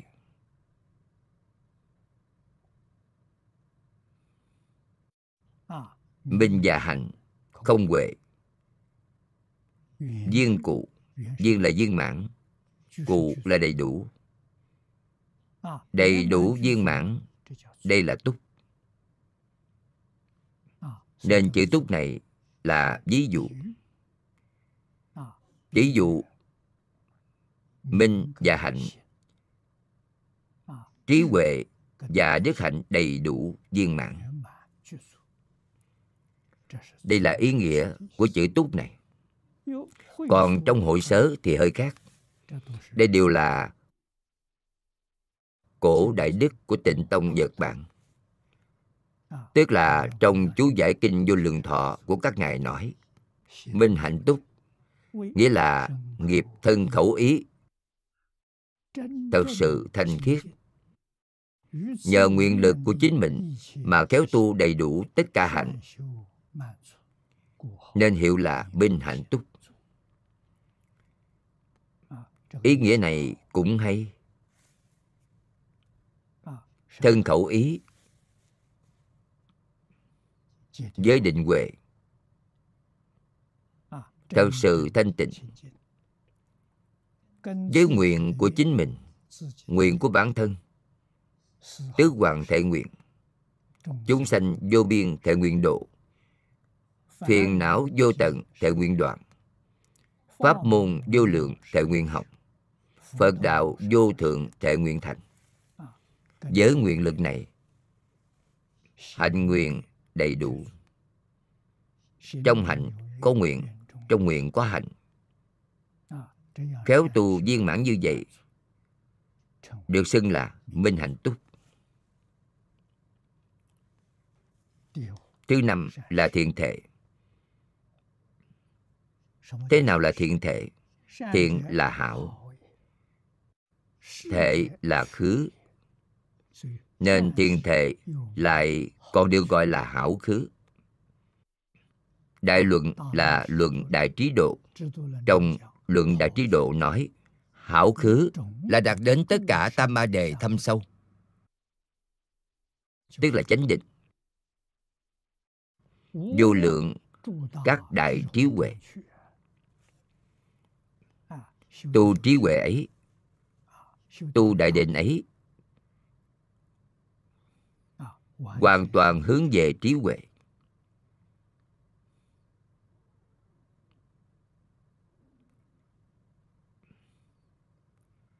Tất cả các loại tam ma đề thâm sâu. Đây là chánh định. Tất cả các loại là nói 84.000 pháp môn. Vô lượng pháp môn. Bất kể là loại pháp môn nào đều tu đến chánh định làm thế nào được định? Chính là buông xuống. Nên tu hành quan trọng ở buông xuống. Buông xuống khởi tâm động niệm. Buông xuống phân biệt. Buông xuống chấp trước. Giúp tâm thanh tịnh của chính mình hiện tiền. Thì thành tựu giới tâm bình đẳng hiện tiền thì thành tựu định.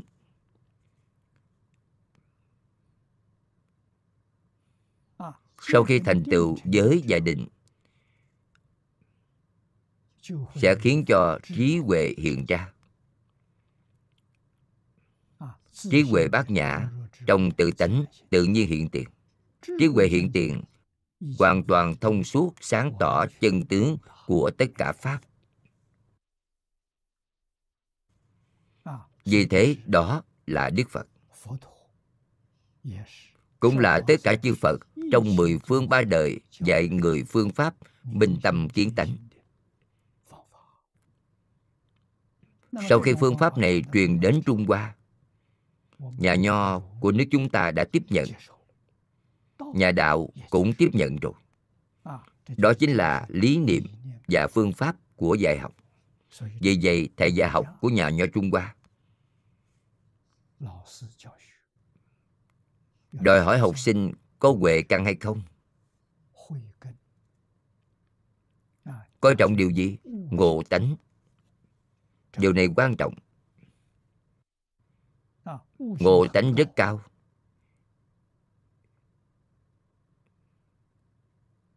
Tư duy nhanh nhạy. Tương lai hạ người ấy có đại thành tựu như vậy cần hạ công phu ở thượng căn. Dưỡng thành thói quen. Cổ nhân nói là từ nhỏ thành thiên tánh, thói quen thành tự nhiên. Dùng phương pháp tốt nhất để trao dồi thói quen của họ. Lương thiện giống như bản tính vậy.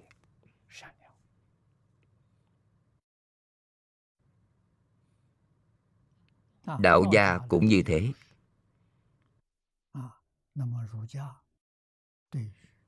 Nho già chưa sẽ được sạch sẽ đối với danh lợi. Suy cho cùng vẫn là pháp thế gian. Đạo là pháp xuất thế gian. Đạo có thể nói là hoàn toàn buông xả rồi. Xả còn nhiều hơn nho gia nên địa vị của đạo vẫn cao hơn nho phật là dạng rất viên mãn. Thế pháp và phật pháp hoàn toàn viên dung với nhau. thật sự tác dụng rộng lớn. Mỗi một việc đều có thể làm. những gì ngài làm không phải vì chính mình mà lợi ích chúng sanh đoạn ác tu thiện, đoạn tất cả ác tu tất cả thiện. Vì chúng sanh không phải vì chính mình. Không vì chính mình, đó là xuất thế gian, pháp xuất thế gian. Làm tất cả mọi việc để giúp người rời khổ được vui. Đây là pháp thế gian. Thế và suốt thế gian viên dung rồi. Thế gian không trở ngại suốt thế gian. Suốt thế gian cũng không trở ngại thế gian viên dung rồi thật tuyệt diệu. Thật sự được đại tự tại từ sự hồi hướng của phật pháp thì rõ ràng có thể nhìn thấy. Trong hồi hướng không có gì chính mình. Mà hồi hướng cho chúng sanh. Hồi hướng bồ đề. Hồi hướng tự tánh tuyệt vời biết bao.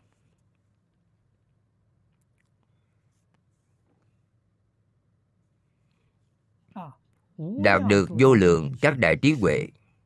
Như kệ thuyết. Tiếp theo kệ nói, phật nhất thiết trí là xe lớn. Ví dụ giống như cổ xe lớn, hành bát chánh đạo nhập niết bàn. Cổ xe này ở đâu? Trong bát chánh đạo bát chánh đạo thông nhập vào bát niết bàn. Bát niết bàn chính là vô thượng chánh đẳng, chánh giác. Cổ xe này là hướng về vô thượng chánh đẳng, chánh giác. Nên đây là hảo khứ, đến được nơi tốt. Nơi đó quá tốt rồi.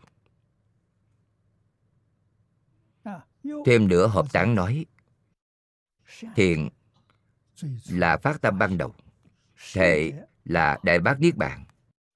Như lai không bỏ sự phát tâm ban đầu mà được đại niết bàn. Cho nên như lai gọi là thiện thể. Đây là như lai làm tấm gương cho chúng ta. Sơ phát tâm liền thành phật đạo. Phát tâm thì thành phật rồi. Hợp tán nói điều này như lai không xả sơ phát tâm. Ngài đã thành phật. Thế nên như lai gọi là thiện thể. Đây đều lấy nhập niết bàn là thiện thể. Đó chính là hồi quy tự tánh.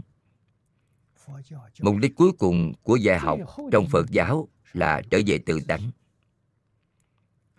hiện nay, nhà cơ học lượng tử nói là năng lượng điểm không. Làm thế nào có thể trở về đến năng lượng điểm không? Như vậy viên mãn rồi. Phật pháp là thật sự đạt đến cảnh giới như vậy. Lại nữa, trong hội sở nói, thiên thệ chính là nghĩa của diệu giảng tức là dùng vô lượng trí huệ, có thể đoạn các hoặc khéo suốt thế gian, có thể mau tới phật quả.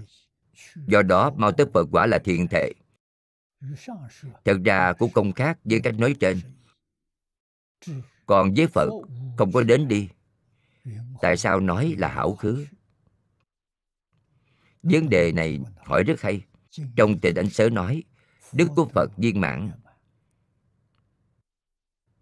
thì đến chỗ nào nữa? Nên gọi là hảo khứ. Tuy không có nơi đến chẳng phải là không thể đến. Như lửa trong kiếp tận. Tuy không bị thiêu nhưng chẳng có gì mà không thiêu được. nên được gọi là khứ. Ý nghĩa này cũng nói được rất hay. Phật thật sự ở trong cảnh giới đó tất cả sự đối lập đều không tồn tại. Đâu có đến đi. Có thể thấy được cách nói này là pháp phương tiện. Là để những người chúng ta đây chưa học thành phật đạo, ở giữa đường đi, nhắc nhở chúng ta. Phật thật sự đến thì không từ đâu đến. Đi thì cũng không đi về đâu. Kinh lăng nghiêm nói rất hay đường xứ xuất sanh tùy xứ diệt tận. Đó chính là ý nghĩa thật sự của hảo khứ.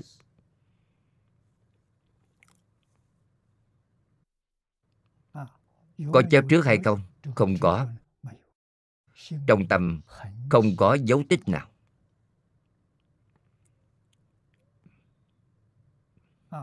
phật nói hiện tượng này gọi là pháp nhĩ dư thị. Còn tự nhiên hơn tự nhiên.